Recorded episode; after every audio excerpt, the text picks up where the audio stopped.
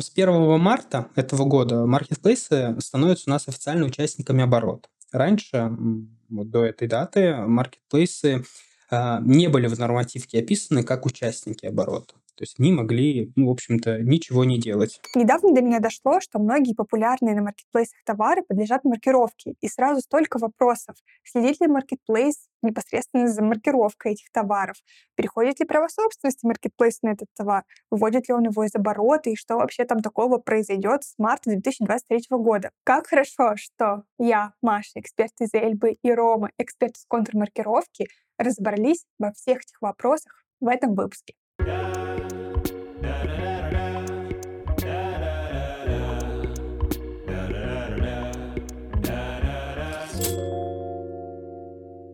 Начнем с того, какие товары вообще подлежат обязательной маркировке, чтобы вы понимали, это про вас или не про вас. Вообще в законах маркированные товары описывают не списком с их названиями, а перечисляют некие коды. Коды — это из справочников, которые называются ОКПД-2 и ТНВЭД.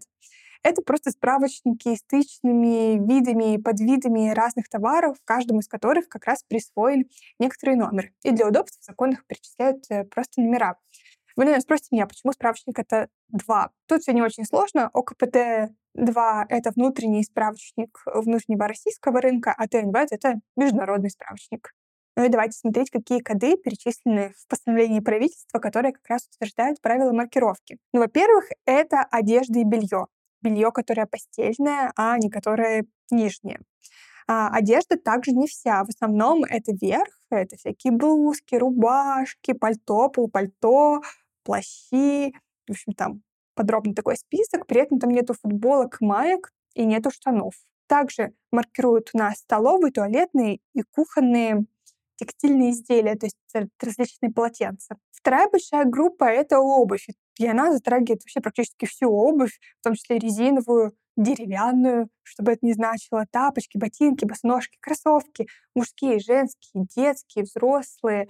Э, короче, там очень много всего. Если вы торгуете обувью, вы, вы должны быть вообще всюду маркированными. Понятно, что вот помимо этих трех основных групп, которые я назвала, есть еще много товаров, которые маркируют.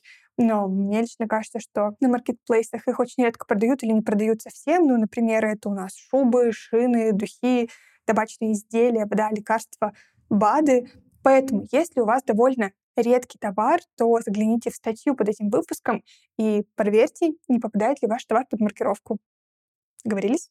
То есть самый главный критерий – это вот э, классификация по ТНВ. Эту информацию еще есть у КПД-2, а, и эту информацию можно найти, если, например, селлер, он не производитель, он не импортер, то есть он просто обычный как бы оптовик, который где-то купил и решил продать, он должен обращать внимание на сертификационные документы. И обычно там указаны эти коды, и вот и он может взять оттуда этот код и проверить, есть ли этот код э, в постановлении и распоряжении правительства, и понять, подлежит ли такой товар маркировке или нет. Прежде чем разобраться, как будет выглядеть процесс работы с маркированными товарами и маркетплейсами, мне кажется важным сначала рассказать вам, как в принципе устроена маркировка. В общем, весь институт маркировки работает через систему «Честный знак». Система «Честный знак» хочет знать все о ваших товарах хочет знать, когда и куда они перемещались с момента, когда его произвели или ввезли в страну, до момента, когда он будет продан конечному покупателю. Но это не значит, что вам каждый раз нужно будет заходить на сайт честного знака, ручками там писать, куда товар поехал, от кого, куда. Дело в том, что система честный знак очень умная. И, во-первых, она интегрирована с операторами электронного документа оборот. И каждый раз, когда вы получаете УПД с маркированным товаром или отправляете УПД с маркированным товаром, честный знак автоматически эту информацию подтягивает. Именно поэтому очень важно всем, кто работает э, с маркированными товарами, пользоваться электронным документооборотом. То есть э, вот здесь уже и до это не вопрос какого-то комфорта и удобства, а это обязательная штука. Иначе никак. Также устроен у нас ОФД э, в этой системе, когда вы пробиваете по кассе, у вас на кассе стоит оператор фискальных данных, ОФД он называется. Каждый раз, когда вы пробиваете маркированный товар, сканируете вот этот маркировочную наклеечку, этот код. Честный знак тоже подтягивает эту информацию и видит, что все, товар вышел из оборота, он был продан конечному покупателю. Подумала, что, возможно, вы а, не знаете каких-то аббревиатур. А, давайте скажу, УПД — это универсальный передаточный документ. Это, по сути, первичный документ, который в себе совмещает накладную, наверное, вы знаете, что такое накладная, и счет фактуру. При работе с маркировкой очень важно э, выставлять именно УПД, а не просто накладные, потому что у них там есть своя унифицированная форма. Если вы работаете без НДС, ничего страшного, вы УПД с нулевым НДСом тоже можете выставить. Точнее, совсем без НДС можете выставить. ОФД — это оператор фискальных данных, который стоит на любой онлайн-кассе. Без нее касса вообще не может работать. Это такой э, способ э, кассы связываться с налоговой, но вот еще и с честным знаком. Ну, а ИДО, я думаю, вы знаете, электронный документ оборот. Про непосредственную маркировку товара, про вот эти наклеечки, которые вообще составляют суть э, маркировки, откуда они берутся. Опять же, честного знака. Честный знак их генерируют, и не бесплатно, за 50 копеек за штучку знака. А, и они, в общем-то, как раз и наклеиваются на каждую единицу вашего товара. Кто наносит эти коды? Ну, в основном это производители или импортеры. И, конечно, самое классное — работать вот как раз с ними, с ребятами, которые уже промаркировали товар, а вам остается его просто купить. Они его уже в оборот ввели, все там уже налажено, дали вам хороший УПД. Это вообще самый прекрасный вариант. Но дальше мы с вами разберем все варианты, и посложнее тоже, когда вам самим придется эти наклеечки клеить. На этом наша теория о том, как устроена маркировка, закончена. Пойдемте разбирать конкретно, как с селлером-то работать с этой маркировкой.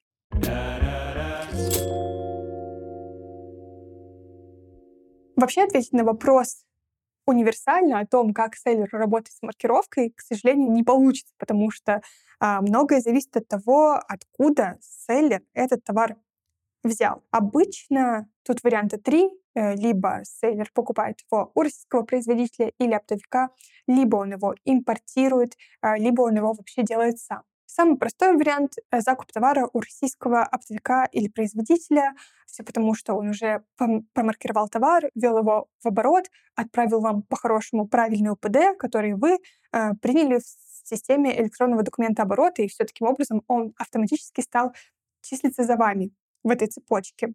Сейчас вам расскажет Рома, эксперт из контрмаркировки, как э, выглядит процесс ввода в оборот импортного товара. Мне кажется, самая сложная история это будет у импортера, именно у того импортера, кто реальный импортер. То есть он оформляет полностью сам документ, он договаривается о поставках с зарубежным а, своим партнером. То есть у него нет э, вокруг прокладок, которые за него все делают.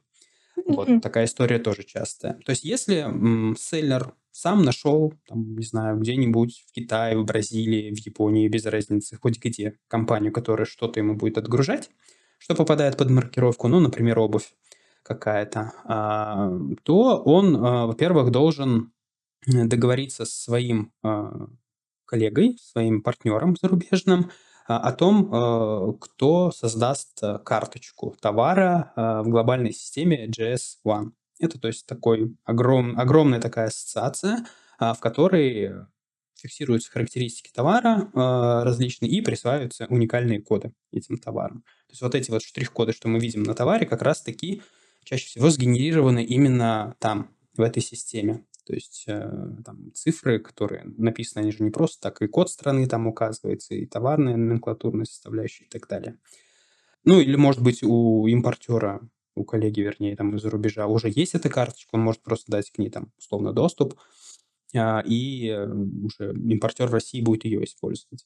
Ну вот после того, как он записал, дальше ему необходимо будет промаркировать товар до пересечения а, границы Российской Федерации. А, то есть товар ввести, который подлежит обязательно маркировке, без нанесенной маркировки нельзя. То есть это нужно договориться, опять же, либо на заводе производителя, чтобы сделали, например, а, коллеги за рубежом. Ну, в принципе, достаточно частая история для Китая, так делают вполне там а, компания. Либо, например, промаркировать это все на таможенном складе непосредственно. Вот. И только после того, как маркировка будет на товаре, вот товар разрешат, в принципе, ввозить в Россию. Дальше оформляется таможенная декларация, а, в которой указываются как раз-таки все коды маркировки, которые на товары были нанесены, и э, таможня дает добро на ввоз э, товара в Россию, и уже нашему селлеру нужно ввести товар в оборот. То есть, есть отдельная операция э, ввода в оборот. Как раз-таки там и указывается информация о таможенной декларации, по которой въезжает товар э, в Россию, а, базы честного знака и таможня не интегрированы между собой, то есть не получится просто от балды писать какой-то номер и типа, радоваться этому. Поэтому если нужно вводить все правильно, ну, если все правильно ввели, все хорошо, товар у нас ввелся в оборот, и значит, им уже можно торговать на территории Российской Федерации. А вводим в оборот мы тоже внутри честного знака или в каком-то другом сервисе? Как это происходит? А, да, можно внутри честного знака. Естественно, функциональностью такой э, ресурс располагает. Э, то есть можно путем э, там, решения контуровских, да, это контур-маркировка наша. При собственном производстве таких танцев с бубнами танцевать не придется, но вам по-прежнему нужно будет зарегистрировать товар, то есть создать его карточку и присвоить ему штрих-код. А после этого уже заказать коды маркировки в честном знаке, да, вот эти наклеечки, ну, непосредственно товар промаркировать.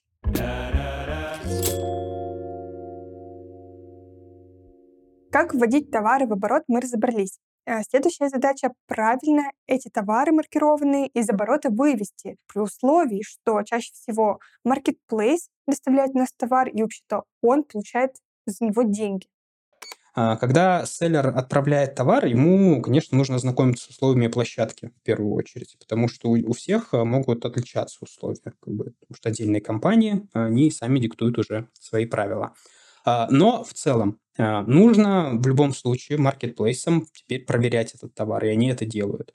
То есть мы привезли товар на склад маркетплейса по схеме ФБО. Это важно. То есть, э, когда товар хранится на складе маркетплейса, и маркетплейс там сам готовит их э, к отправке клиентам уже, конечным покупателям. Когда мы привезли товар, маркетплейс осуществляет приемку. Он проверяет, соответственно. Сейчас они проверяют и коды маркировки, они сканируют их, э, проверяют на то, чтобы они вообще считывались, эти коды. Они были в корректных статусах, то есть ну, были введены в оборот, что ими можно дальше распоряжаться считают, конечно, общее количество товара и так далее, само, сам товар смотрят, после чего в личных кабинетах там селлеров различных маркетплейсов появляется там, ну, условно, уведомление, документ а, о том, что все, мы готовы, например, полностью принять ваш товар. И, э, например, Озон готовит сразу УПД с кодами, то есть селлеру нужно скачать э, УПД и просто подгрузить там в сервис электронного документа оборота и отправить а, Нет, можно маркетплейса. То да. есть маркетплейс становится собственником. Да, право собственности переходит, но по агентской схеме. То есть УПД формируется с признаком агента. А, то есть договор между селлером и маркетплейсом, он, как правило, агентский или комиссионный. То есть э, они выполняют роль, э, ну, как бы, не, не полноценно товар, в общем, на них переходит, они просто от лица реального собственника имеют право реализовывать этот товар дальше. Вот. А почему тогда Маркетплейс выставляет ОПД, а не селлер. Селлер же по факту отгружает, и он должен документы Да, здесь Озон просто пошел навстречу и сделал... За них? Да, за них делает ОПД, то есть заполняет всю необходимую информацию. Селлеру остается скачать XML, УПД, вот, и загрузить его в личный кабинет ЭДО, каким бы он там ни пользовался и отправить, соответственно, подписать, отправить. А, то есть уже готовый документ снова отправить Озону, условно. Да, да, да. То есть вот когда мы повезли товар, там еще нет документа. А, ну, по сути, как бы Озон, э, да и любой маркетплейс, они используют схему обратного акцепта, так называемого. То есть сначала мы проверяем товар, а, убеждаемся, что все с ним хорошо, или если там с ним не все хорошо, мы там отдаем вам условно брак, излишки и так далее, назад возвращаем. А вот потому, ну, что нас все устраивает, мы формируем документы. Ну, типа, к нам пришло 100 пар обуви. А, из них там 5 были бракованные, порванные, например или там грязные, то есть не товарного вида. Вот эти пять мы не будем у вас принимать. Давайте будем формировать УПД на 95 пар обуви. А вот эти пять мы вам вернем уже как возврат, например, как излишки или брак. А, у Wildberries схема другая. А, они формируют акт приемки. И в этом акте приемки указаны как раз все коды маркировки, которые они к себе, тебе, у тебя приняли как у селлера. И вот тебе нужно вот на основе этого акта приемки самостоятельно уже формировать УПД. То есть Wildberries не будет за тебя этого делать. Ну, во всяком случае, сейчас. Получается, с системой ФБО право собственности на товар переходит маркетплейсу, а значит и он сам уже ответственен за то, чтобы правильно его вывести из оборота. Ну, чаще всего это будет происходить так, что он будет выбивать чек, и все, товар из оборота вывелся. А вот при продаже товара по системе ФБС все немного сложнее. В случае схемы FBS, это когда у нас есть, например, свой склад, где мы сами осуществляем предпродажную э, подготовку товара, то есть упаковываем красиво его, а, там, бережно храним и так далее. А, вот. В этом случае marketplace эм, является только логистом, так скажем, только, ну, условно, курьерской службой доставки, по-простому сказать. Они mm. просто доставят наш товар до нужной точки. И э, наш товар-то уже упакован, и до кода маркировки они просто не доберутся. То есть считать этот код маркировки не получится. Поэтому э, при FBS э, маркетплейсы чаще всего и то, что, чаще всего, вернее, будут использовать схему, когда сам селлер будет выводить из оборота. Вот у меня размещается товар на маркетплейсе. Я работаю mm-hmm. по FBS. А, ко мне пришел, ну, вот ты купила там пару обуви, нажала кликнуть, да, купить. А, мне там в мою систему или в личном кабинете там а, зона, например, того же самого, опять же, падает уведомление о том, что вот поступил заказ. Нужно в определенные сроки отгрузить этот товар. Соответственно, дальше мы уже переходим к непосредственной подготовке нашего товара. И вот в момент, когда это происходит, нам необходимо отсканировать код маркировки, который э, будет указан, ну, который указан на этом товаре, который мы хотим отгрузить э, нашему там, неизвестному покупателю. А, и этот код э, нужно сканировать в личный кабинет маркетплейса. Если вот ты дальше уже сама как покупатель купишь в итоге этот товар, подтвердишь, что ты его забираешь, что тебя все устраивает, Marketplace уведомит об этом в отчете там, о продажах, и мы можем вывести этот код из оборота там, с причиной дистанционная продажа самостоятельно. А, то есть мы сами, несмотря на то, да. что э, человек все-таки маркетплейс выдает, ведь. А, да, но здесь а, предполагается именно то, что маркетплейс не имеет доступа к коду маркировки прямому, и они не могут как бы его вставить нормально в чек, а, поэтому вот происходит так. То есть если вы храните и отгружаете товар самостоятельно, то и из оборота его нужно выводить самостоятельно, даже несмотря на то, что по факту чек выбивает marketplace. Ваш способ вывести товар из оборота в этом случае — это не чек, а так называемое сообщение внутри вот этой системы «Честный знак». А, это сообщение называется «Вывод из оборота при дистанционной продаже». Ну, то есть это нужно будет делать э, вручную.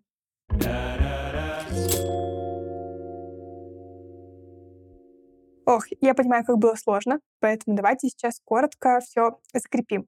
Как вы поняли, история с продажей маркированных товаров э, на маркетплейсах начинается всегда по-разному, а вот заканчивается практически всегда одинаково. Главное иметь в виду, какой у вас э, способ э, взаимодействия с маркетплейсом FBO или FBS. Если вы закупаете товар у российского производителя или оптовика, то вам, как участнику оборота маркированным товаром нужно всего лишь использовать электронный документооборот, принимать УПД и отправлять УПД Marketplace. Это все, что от вас требуется, поэтому история с маркировкой не такая уж и страшная. Если же вы закупаете товар из-за рубежа, то вам нужно придумать, как этот зарубежный товар промаркировать еще до его поступления на территорию Российской Федерации. Я слышала, что на всяких таможенных зонах есть специальные компании, которые с этим помогают. Ну или, как сказал Рома, ваш э, коллега иностранный может эти товары за вас промаркировать, а с вас, получается, просто отправить ему непосредственно вот эти кодики маркировочные. Ну и если вы производите товар сами, то вот эти несчастные наклеечки вам тоже нужно будет наклеить на каждую единицу товара. Просто не забывайте об этом. Э, как упоминал Рома, с марта 2023 года маркетплейсы будут очень бережно и внимательно следить за маркированным товаром, они будут его сканировать, проверять, что это не просто какая-то левая наклеечка, а наклеечка, которая относится именно к этому товару. А, поэтому пренебрегать этим не стоит. Как всегда, самая логичная мысль э, видео моих э, «Работайте законно, а незаконно не работайте».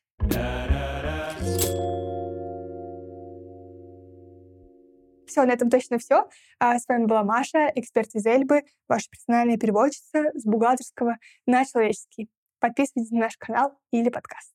Конечно, мы много говорим про эти вот проверки, про то, что кажется, что действий много, но на самом деле к этому быстро руки набиваются у даже вот наших там пользователей контур маркировки, с кем мы общаемся. В принципе, никаких проблем уже у них нет.